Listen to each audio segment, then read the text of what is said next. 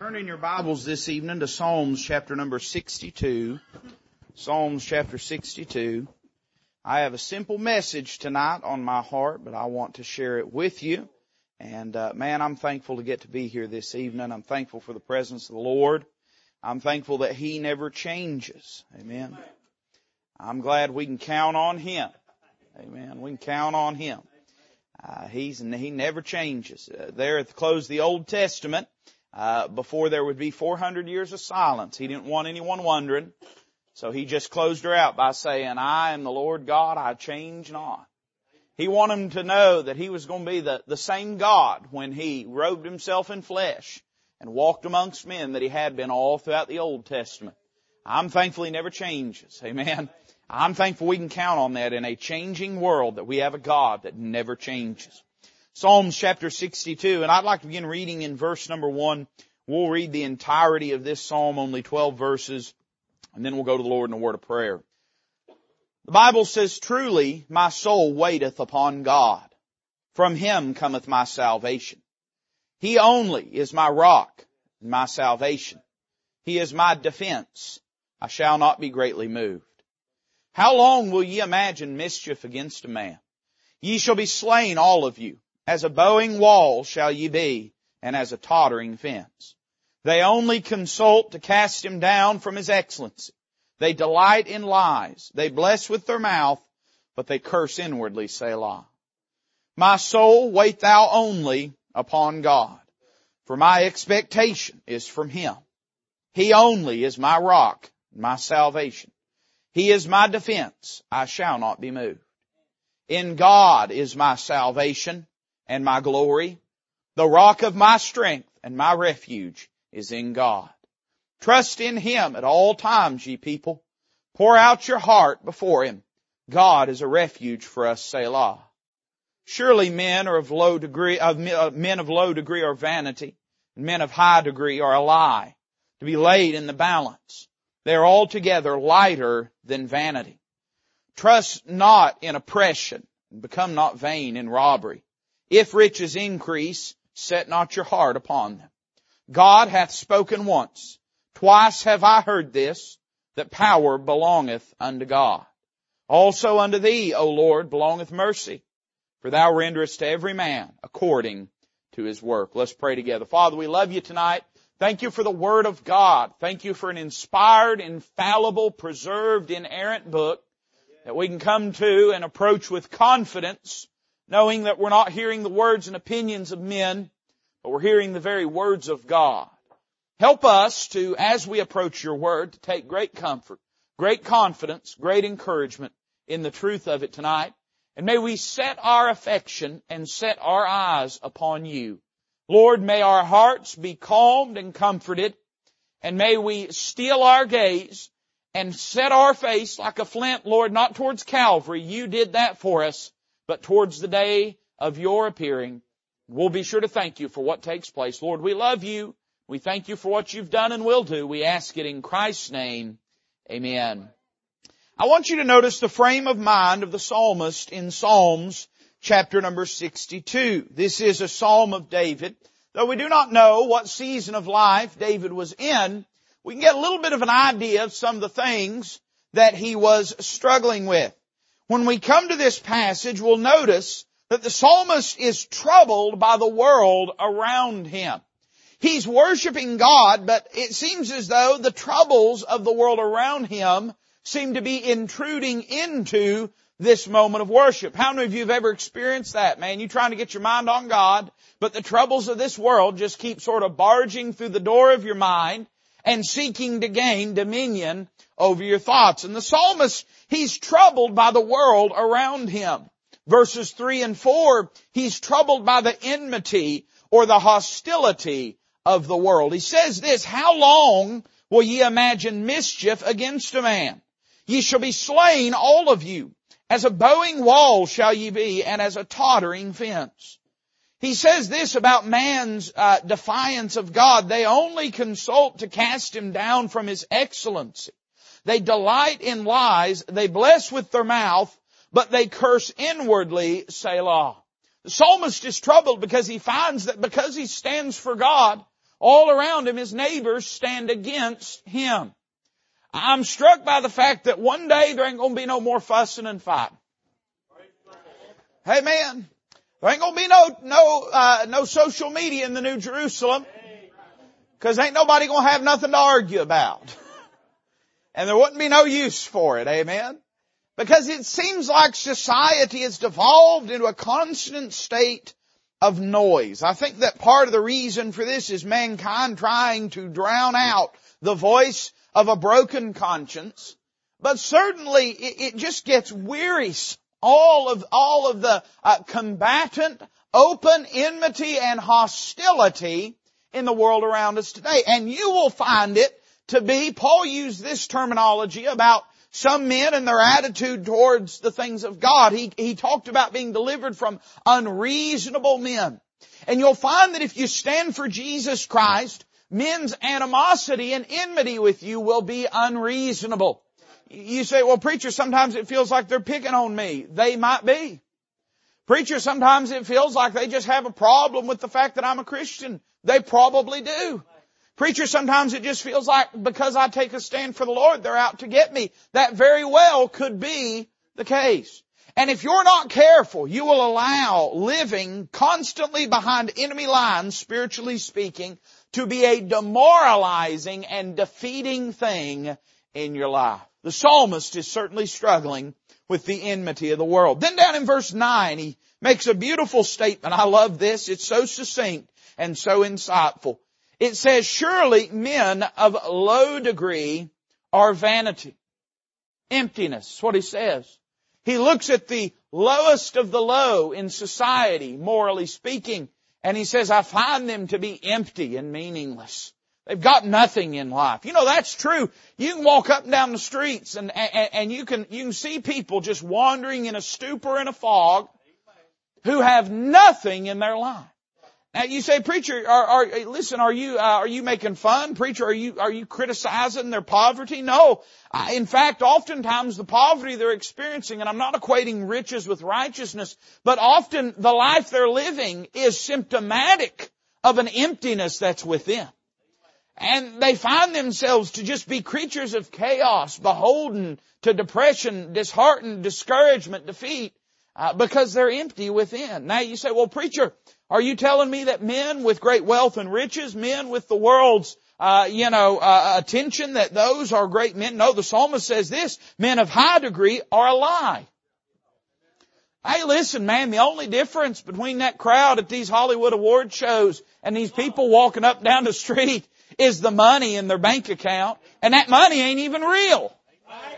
I mean, there ain't nothing. It's just, it's a lie. It's, it's all just meaningless. And uh, one of the great disturbing things is to wake up one day, spiritually speaking, look around and realize just how much under the sway this world is to the lies of the devil and to a broken, meaningless, and inverted value system.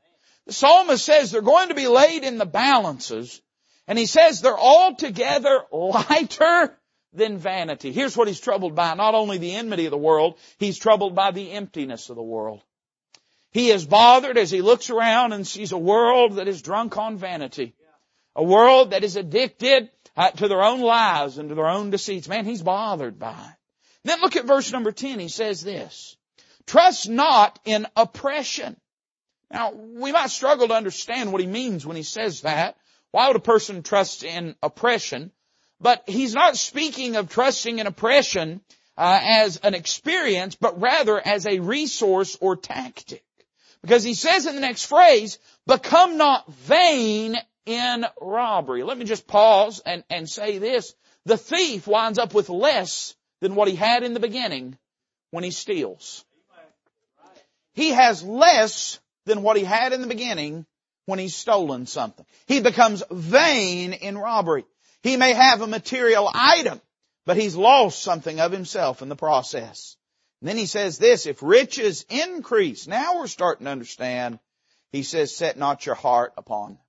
He's examining a broken and wicked world, and he's saying, why do men live this way? Why do they behave this way? Well, the reason is because they have found it to be a step ladder to what the world would call success. And he looks around and, and he's experiencing his own disoriented state and he's looking at these men and the emptiness of their lives, but he's seeing they've been advanced through society and that means and he feels a little tug at his heartstring, a little temptation to want to engage and just pour into that whole system. And here's what he's bothered by. He's bothered by the enticements of the world. I, hmm, I want to be careful with how I'm about to say what I'm about to say. We are to be in the world, but not of the world. And what I'm preaching on tonight is not locking yourself away in some, you know, monastery somewhere. Uh, listen, I, am not saying go uh, throw away your cell phone and buy chickens and pretend like the world ain't around and wait for the, the fallout to happen. That's not what I'm saying. But I am saying this, I get the sense the psalmist, he's being tempted to check into the system. To play along with the world's rules. To, to value the things the world values to discard the things the world discards, and he recognizes that his flesh is enticed to do that very thing. He's troubled about some things with the world around him. But notice this, verses 11 and 12, he is confident, however, in two great truths.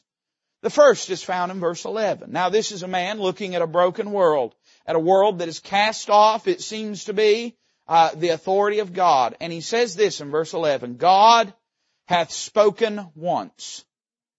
Then he says this, twice have I heard this. Now what's he about to describe? This truth. That power belongeth unto God. That's a fascinating verse. Twice it hath been said. Twice he's heard this. We know where he heard it the first time, the Word of God says plainly that God is powerful in all that he does. Why does he say, twice have I heard this? Because he's seen and heard the voice of experience declare this to be true. Can I tell you something? You don't have to accept what I'm about to say. The Word of God is undoubtedly our absolute authority and anecdotal experiential evidence is not really evidence at all. But if you'll take this poor preacher's testimony for just a moment, can I tell you, I've seen God work. I know God's powerful. I've seen God reach into this dimension and change things that human ability, human intuition, and human wisdom had no ability or capacity to transform and to change. Hey, the once that God said it would be enough, but I have heard the echo of experience and life bear testimony to this great truth. He recognizes this. It may look like the world has all the power, but in fact God is powerful in his works. There's a second great truth that he reveals, verse number 12. He says, also unto thee, O Lord, belongeth mercy. Why would he say this? Because he looks at a wicked world around him that if he had his way, he would smite all of them right off the face of. I get where he's coming from. I've had days, man, you better be glad I didn't have the power.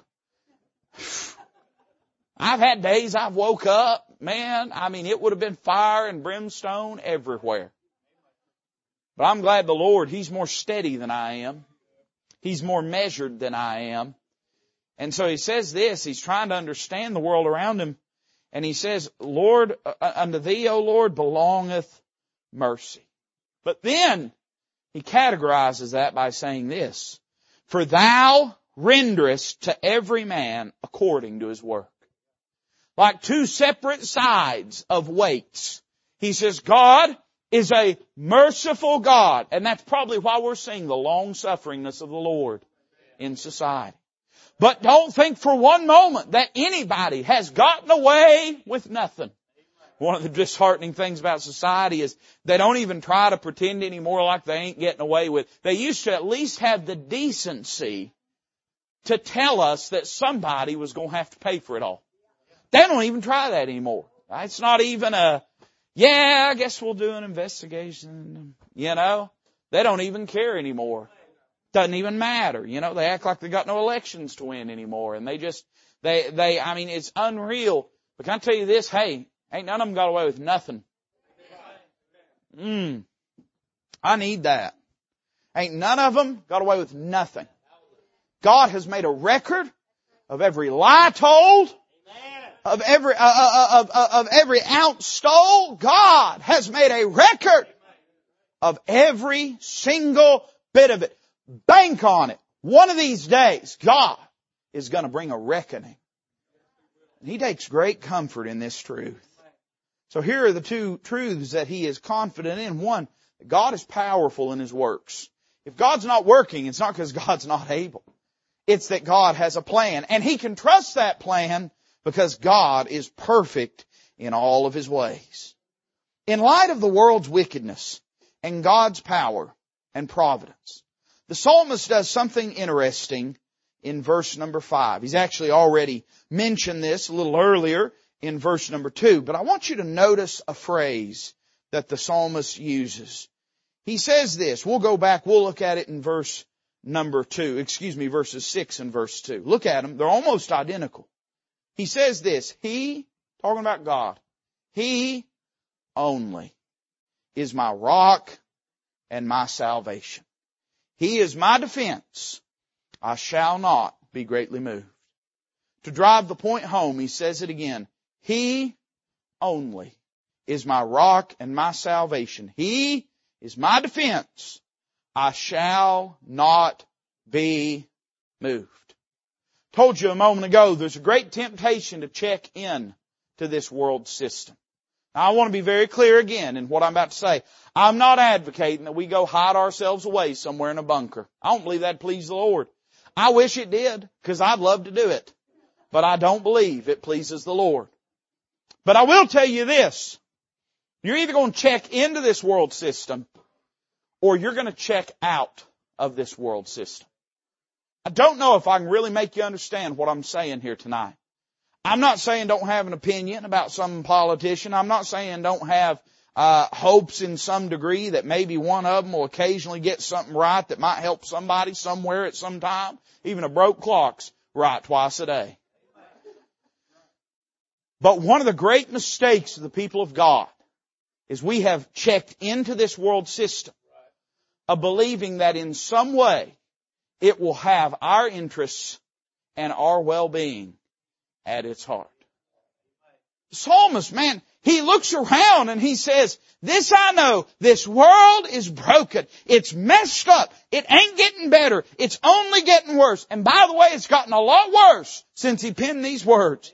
And he says, I know God's powerful. I know God can work. And I know God's perfect in everything that he does. So the psalmist says, here's what I'm doing. He casts aside his hopes and trust in this world and trusts fully and only in God. He says it's not going to be him and something else. It's not going to be him and a king. It's not going to be him and some sort of religious system. It's not going to be him and my neighbors. He says, he only is my salvation.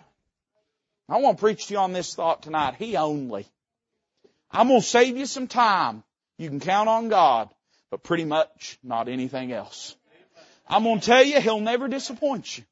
I'm going to tell you He's a faithful God tonight. That's what I'm going to tell you.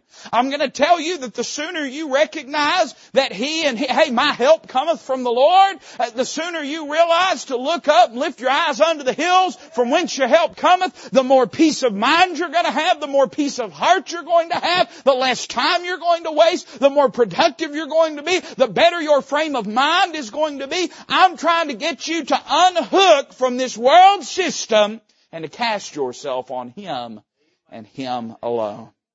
The psalmist in this passage gives us four reasons or four aspects as to how and why he's trusting in the Lord and Him alone. Notice them with me very quickly tonight and we'll be done. Verse 5 he says this, My soul, wait thou only upon God, for my expectation is from Him. Here's the first reason. He says, I'm trusting in Him and Him only because He is my Redeemer. Can I tell you something? There is not going to be some magic politician pop up and fix your problems. There is not going to be some great friend show up and straighten everything out. I, people love you. I trust that they do. I love you. I'd do anything in the world for you. I, I, I have found it to be one of the difficult things in pastoring to call people that are struggling, going through hard trials and, and, and, and, and deep valleys and have to say that same old wore out thing that we all say, if there's anything I can do for you, please let me know. Knowing very often good and well that we are impotent to be able to fix the things that they're struggling with. Can I tell you something? The sooner that you just go ahead and look to and trust in the Lord to be your help, the better off you're going to be. Now let me qualify what I'm saying here with this simple statement. God works and uses many things. But until you begin to look to Him to be your help, you're not going to have the encouragement and the, and the, the steadiness of heart that you need. Notice two things about His trust in His Redeemer. Notice number one, He's trusting in Him exclusively. He says, my soul, wait thou only upon God. In other words, quit thinking there's going to be some great grand deliverance show up around the corner. Instead, look to Him as your help and as your hope. I don't know when the rapture of the church will be. It could be at any moment. That's what the Bible teaches. But it being at any moment means it could be at any moment. It could be in the next two years. It could be 2,000 more years. I don't know. You don't know. Anybody says they do know has lied to you. They don't know. The fact of the matter is we do not know when it's going to come. I can look at the seasons. I can look at the symptoms of this world and, and I'm of the same opinion that you are. It's hard to imagine how it could go on much longer without the Lord coming back. I also recognize the people of God have really been saying that for quite a while now, looking at the wickedness and brokenness of society. But I do understand this to be true in my life, that the more that I am looking to external sources of failure, external, uh, ex, external examples of disappointment, uh, let me tell you something, this world world, mm, this world is going to fail you. Its systems will fail you. You cannot trust in it. You cannot depend in it. And we're, shame on us for just now as a generation of people waking up to this truth. Somehow, listen, I praise God for the country that we've had. What a blessing. God has blessed us with such a wonderful country that it became a source of apathy in some ways. It became a source of idolatry in some ways. And we just got used to this notion that we could depend on society and the world around us uh, to protect us, to defend us. But I'm here to tell you, it has never been the case case. We thought it was the case, but we're beginning to learn now that it never was the case. And listen, I, I feel for a lost person because they don't have nothing to lean on. But you, child of God, and me, child of God, we're not, hey, we're not in a bad situation. We've got an eternally faithful, uh, impeccably immaculate, perfect God that can protect us and watch over us. So here's what he says. He says, I'm done trusting in other things. I'm done looking to other things. I'm done, I'm done anticipating help coming from other ways.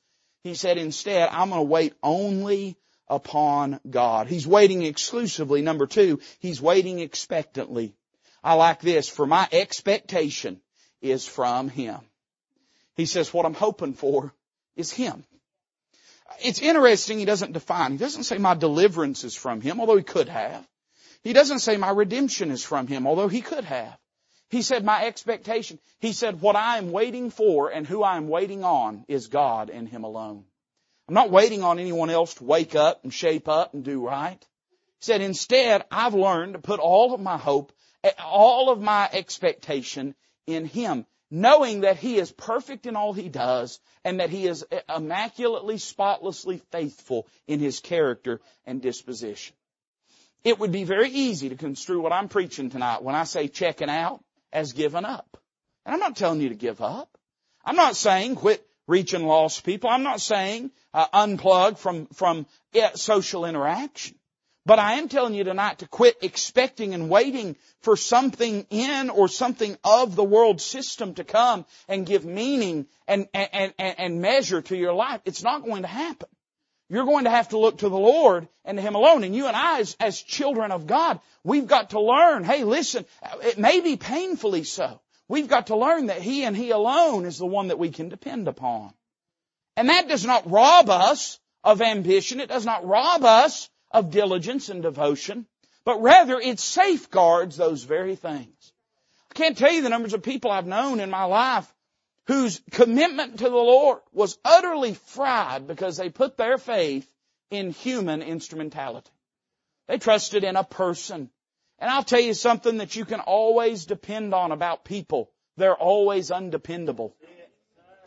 You want to know the most consistent thing about human beings? It's their inconsistency. And I can't tell you the numbers of times, and you've known people like this, I don't doubt, if you've been saved any number of years, that was in church serving the Lord, some preacher stepped out on his family, uh, some uh, preacher embezzled some money, uh, hey, some Sunday school teacher uh, went wild and, and, and got messed up, and they, because they had put their hope in that person, it crippled their walk with the Lord. Now there's no excuse for them on that part. They ought to be mature enough to pick up, get their eyes on Jesus and go on. But I am recognizing this truth. It insulates us from that danger when we learn to really only expect God to be God. If you'll quit expect politicians to be God, you won't be disappointed. If you'll quit expecting human beings to be God, you won't be disappointed. If you'll quit expecting whoever it might be in your life and just only expect God to be God, you'll never be disappointed because there's never been a day He's woke up and not been God. So I see this, hey listen, He's my, He's my Redeemer the psalmist says. And then verse 6 says this, He only, He only, man, not, not He mostly, not He sorta, not He supplementally, He only is my rock and my salvation. He is my defense. I shall not be moved. Now, you probably noticed immediately that there are some phrases that are repeated over and over, and so I'm not going to touch on every one in every point, but I will just notice two things here, and let me just put it under a header this way. He's not only my Redeemer, He's my rock. He's my rock. What does that mean? Well, number one, He's my foundation. That's what it means when it talks about Him being a rock. My kids, they've, they've gotten really into this whole idea of rock collecting. And, uh, that's fine. I don't mind. We got a lot of gravel in the driveway and you'd be amazed the things we found.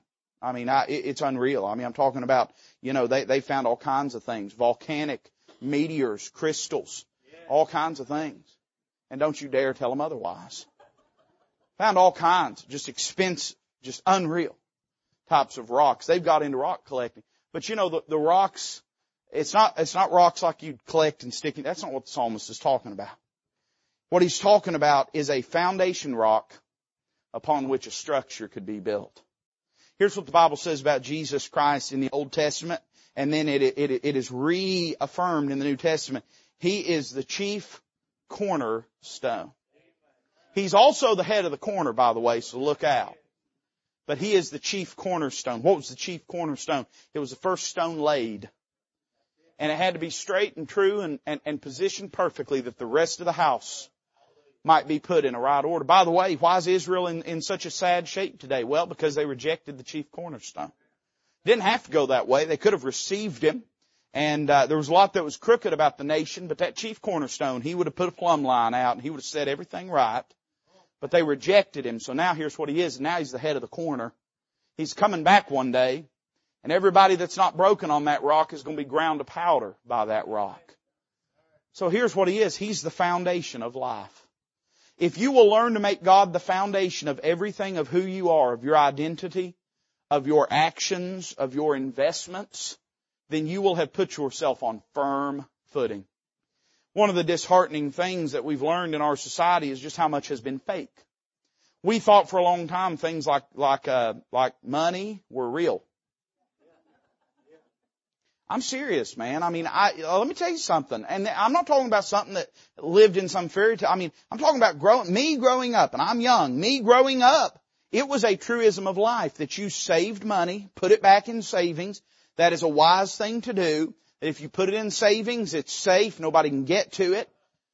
Then all of a sudden the government come along, stole about 25% of it with it never even leaving our bank accounts. Preacher, how they steal it? They stole it through your loaf of bread. They stole it through your eggs. They stole it through your milk. That's how they stole it. They came along and inflated away a quarter of what you had set back and saved. And you know, we could give example after example after example. There was a time we believed in personal property rights in this country. And, in most Western democracies, they believed in personal property. That was like, like a, like a principle, right? Until all of a sudden a bunch of, a bunch of Canadians get angry because their tyrant up there, uh, is trying to shoot them full of a bunch of experimental stuff and they try to shut down, uh, their country and then all of a sudden they're stealing people's bank accounts. And you think they won't do it to you? You're naive if you think they won't do it to you. We're five, ten years away from them doing that to you. Hey, listen, hey, you said an ugly thing on social media. sorry, uh, that credit card's cut off. Hey, listen, you got a wrong opinion. Hey, you wrote, you voted for the wrong side. We're going, we're going to just go ahead and take that money out of your bank account. You're probably funding right-wing terrorists.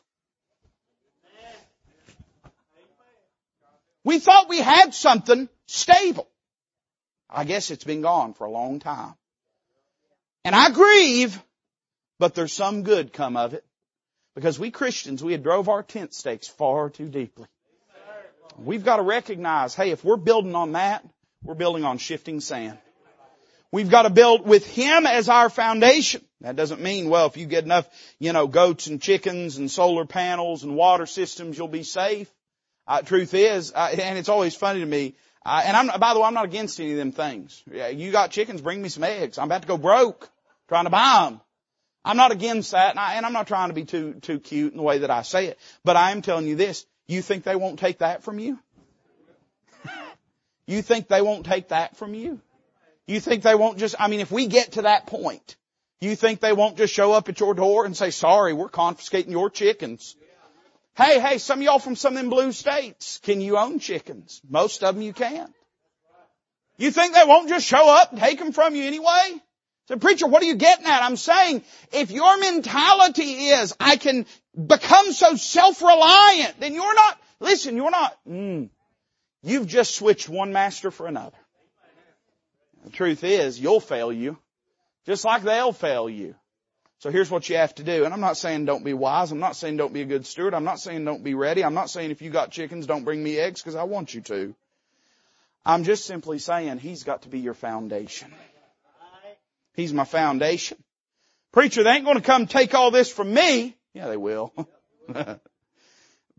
you say, well, preacher, I'll defend myself. Every once in a while they let something slip, right? I'll never forget. I don't know, last year or something.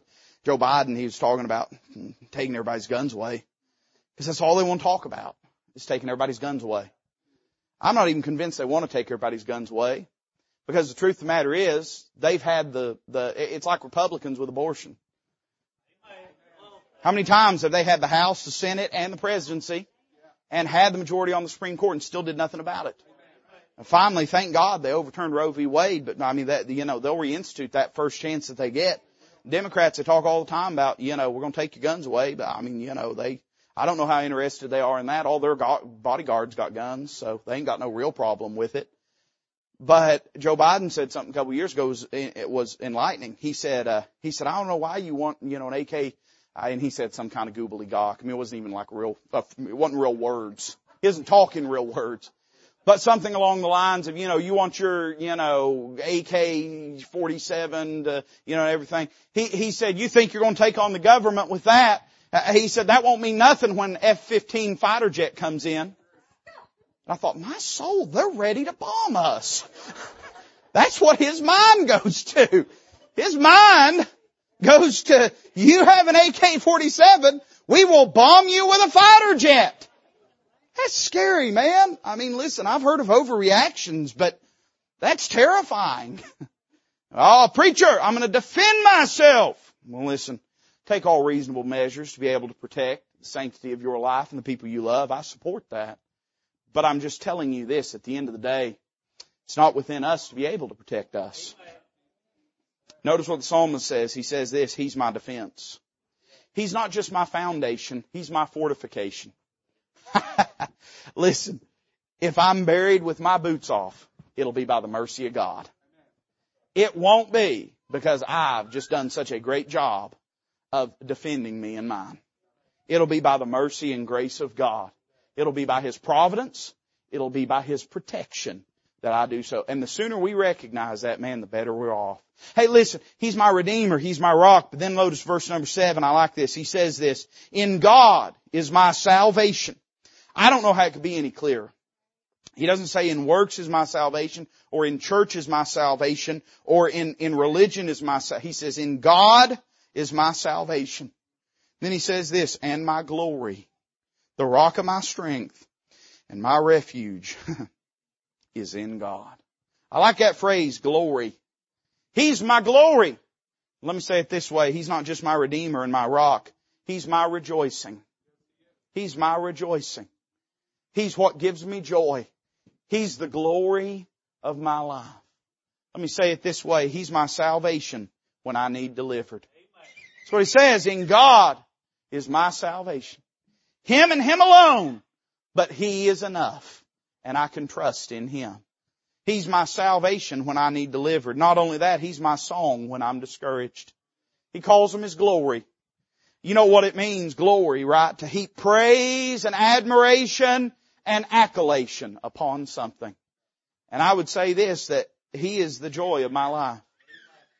Preacher, don't you love your wife? More than I can even describe. Preacher, don't you love your kids? Most of the time. But can I tell you who made all that possible? I'm one of them, hey, I'm one of them slaves in the Old Testament wouldn't have gone nowhere. I'd been walking around with the hole in my ear. Because my master, he gave me everything. And even if I could go out free, I wouldn't want to. Because everything that I have, I owe to him. He's my everything, man. He's my salvation when I need delivered. He's my song when I'm discouraged. Not only that, He's my strength when I'm depleted. He says this, the rock. He's already been called the rock, right? He's my rock, but now he says this, He's the rock of my strength. In other words, when I'm weak, when I'm weary, I get weary sometimes. I wish I didn't. I, and I'm not asking, I'm not looking for anybody's pity. I'm just being honest with you. I get weary sometimes. And, and I'm sure you do more and work harder and go longer than I do. I'm not saying you don't. I'm sure that's true. I, I'm, I'm just telling you sometimes, hey, be not weary in well doing. You know why I said that? Because we get weary in well doing. But I'm glad, hey listen, when my strength is expired, I'm glad His strength is sufficient. It's sort of like in the Old Testament whenever uh, Elijah came to a widow woman who had only a, a, a handful, just a barrel of meal and a cruse of oil. And she was getting ready to make, there was only a little bit left in both of them. She was getting ready to make the last meal for her and her child before they died by starvation. And the Bible says that the word of the Lord came to Elijah and said that the barrel of meal will waste not, neither will the cruse of oil fail until the Lord says so. And so the Bible says this, that they would go and they would reach in and grab out a handful of meal. And every time they reached in to grab one, there's always one there. The Bible does not say that the barrel heaped over. The Bible does not say that the cruse of oil overflowed. It just merely says every time they went to get more, there was always more there. Now, this thought occurred to me one day, sometime, I don't know when, but sometime in that process, her last handful became his first handful.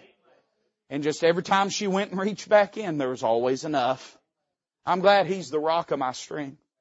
About the time that I get to my last handful, and I've been there a lot of times, I found his hand right there to give me the strength that I need. He's my, he's my song when I'm uh, when I'm uh, discouraged. He's my strength when I'm depleted. But then notice this, He's my shelter when I'm in danger. He says, my refuge is in God. What does a refuge mean? It's a safe haven. It's not just safety, it's a safe haven.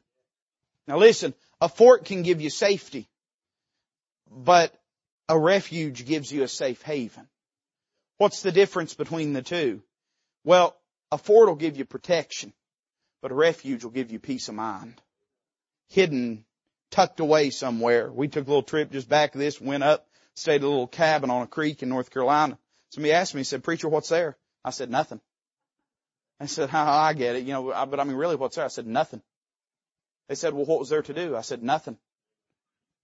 They said, well, what'd y'all do? I said, nothing. Amen. They said, well, how was your trip? I said, it was incredible. Incredible. There wasn't nothing, man. No cell phone coverage, no nothing. It was just, it was just a cabin and a creek and 14 turkeys that would move out of the woods on the hillside every day. You could count them. And, uh, one of the things that was nice about being there, and I've learned this throughout the years, I've learned you, you, you have to minister to your mind. You have to let the Lord minister to your mind. And it takes a certain measure of just unplugging away from things. And, um, that old episode Andy Griffith taught this to us years ago. I don't know why we didn't listen. But, uh, you know, sometimes you just, you, you gotta get away. You gotta unplug. Hey, listen, He's not just my fort. He's my refuge. Because of Him, I don't have to look over my shoulder. Because of Him, I don't have to wait for the other shoe to drop. Some of you live in a perpetual state of waiting for that other shoe to drop. And you got shoes laying all around you. but you're waiting for the next one to drop. Can I tell you, man, that'll wear on you. You live that way, that'll wear on you. Instead, here's what you ought to do. You ought to recognize that when you're in danger, and you and I, we are in danger at all times in our life. It's a, it's a mean world. But we don't have to live in constant anxiety. You know why? Because our refuge is in God. Let's say it this way, speaking of that refuge. He expands on it in verse number eight. He says this, trust in Him at all times. Ye people, pour out your heart before Him. God is a refuge for us, Selah. Let's just say it that way, in fact. Why don't we do that? He's my Redeemer. He's my rock. He's my rejoicing. And He's my refuge. I like the three things the psalmist says. Uh, uh, now remember, we remember what we're preaching. He only. He only. Not Him mostly. He only is my rock and my salvation. And so here's what the psalmist says in verse 8. Number one, he says this, He's the hope of my confidence. I like it. Trust in Him at all times. Uh, uh, let's, I wish we could tattoo that on the back of our eyelids. So that every time that we lay down, we'd have to look at it. Trust in Him at all times. I will tell you this, your homework for the week is that. Trust in Him at all times. If you figure that out by next week, I'll give you more. But I got a feeling that that and that alone would be enough for us to focus our energies upon. Not trust in Him at most times. Not trust in Him during the easy times. But trust in Him at all times. By the way, not just trust in Him during the hard times. Also trust in Him in the easy times. Uh, what, what got messed up and broke about our country is not that we quit trusting Him during hard times. It was that we had some easy times. And during those easy times, we quit, quit trusting in Him. Now we've been caught completely flat-footed as chaos has begun to spread through our society. People don't know. They're, they're, they're, they're amoral and a-religious in the way that they live their life. And they don't know how to respond to it. But I'm telling you, child of God, don't just trust in Him part of the time. Trust in Him all the time. Make it a practice to trust in Him day by day for everything. You say, preacher, what do I trust? Oh, you'll start finding stuff. You'll start trusting Him for a parking spot at the grocery store. I, my wife, man, and I don't know why, I don't know why this is an issue with her. Are, are you okay? You got time? Let me just tell you about, let me tell you about some of my issues, alright? I don't know why this is, but, but she has a thing. She, she tells me all the time. She reminds me of it. Like I'm some kind of godless infidel. Like I don't believe God. But she always wants to remind me of the fact that every time she goes to the store, she prays for a parking spot at a certain spot close to the buggy return. And I've told her, woman, if you're going to pray for a parking spot, please, please don't pray for a parking spot in the place where people are hurling large metal objects like rockets in the direction of our car. But I guess she trusts the Lord to watch over it. And to this day, praise God, we've never took one right on the, on the fender. So, but she always wants to remind me. Every time she goes out, she'll say, I prayed and I asked God to give me that parking spot before I got down to the Walmart. She knows where, she knows where all the parking spots are at the Walmart. And, uh, and God gave it to me. You'll find stuff to trust Him about. You'll trust Him about that routine test. You'll trust him about that meeting with your boss.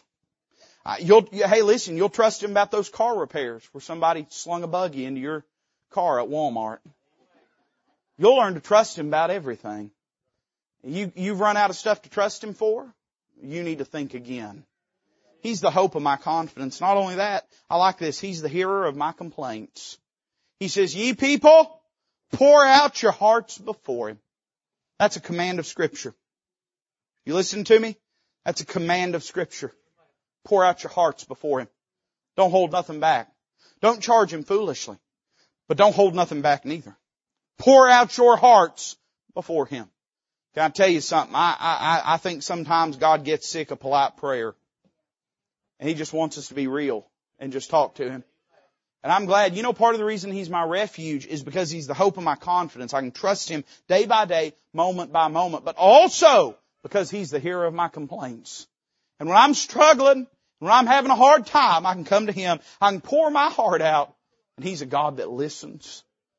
Eh, there, there's times, there's times we don't want to hear people's complaints. There's times we just don't care. But He always cares. He's the hearer of my complaints. And then finally, He echoes it again. He says this, God is a refuge for us, Selah. He's this, He's the helper of my comfort. He knows that I don't just need safety of body, I need peace of mind. God created us. He created you. He created me. We're fearfully and wonderfully made. He understands the paramount impact of our frame of mind on our day to day life. I think sometimes we look at the frame of mind as incidental to the state of the soul. We think if a person's a Christian, they're always going to have peace of mind. That's not always true. I know too many Christians to believe that. And God understands you're fearfully and wonderfully made. He understands that you need peace of mind. Now you may not realize that He knows that, so you may not be coming Him for that. But can I encourage you tonight to say He is a refuge and He gives peace of mind to His people. Hey listen, perfect peace have they whose minds are stayed on thee. Uh, listen, I, I, I mean, I'm just telling you, He's everything you need. He might use, and I'm not opposed to this. Hey, listen, I, I, the, he might use medicine. He might use doctors. He might use the encouragement of people around you. He might use any number. He might use people to, to, to alleviate a financial burden. He might use the job he's given you to sustain you day by day. And I'm not dismissive of any of those things, and I, and I don't think we should be dismissive of those things. God can use all of those things. But you need to get it settled in your heart and mind that it's Him and Him alone that can be what you need. And if he chooses to use those avenues, praise him for it and recognize his hand in it. But don't lose sight for one moment that if we have and are anything in this world, it's going to be by him and him alone. He only. He only. Not he mostly. He only. I think we need to get back to that mentality in our hearts and lives. Let's bow together tonight. Musician's going to come and play and I invite you to come meet the Lord in the altar. It is so easy to get distracted away from Him only and to begin to cast and put our hope in things in this world. Sometimes we do it well-meaningly. I know that. I don't think most of the time that we're doing it to try to somehow offend or neglect God. But it can, it, it, it, can bring us to a place of darkness in our hearts and minds when our minds have become fixed upon this world as being the hope and help and have not looked to Him. I think He's able. I think He's willing. Let's come to Him tonight. Father, I love you. I thank you for the truth of your word. I pray that you bless this invitation. It magnify the Lord Jesus. We ask it in His name.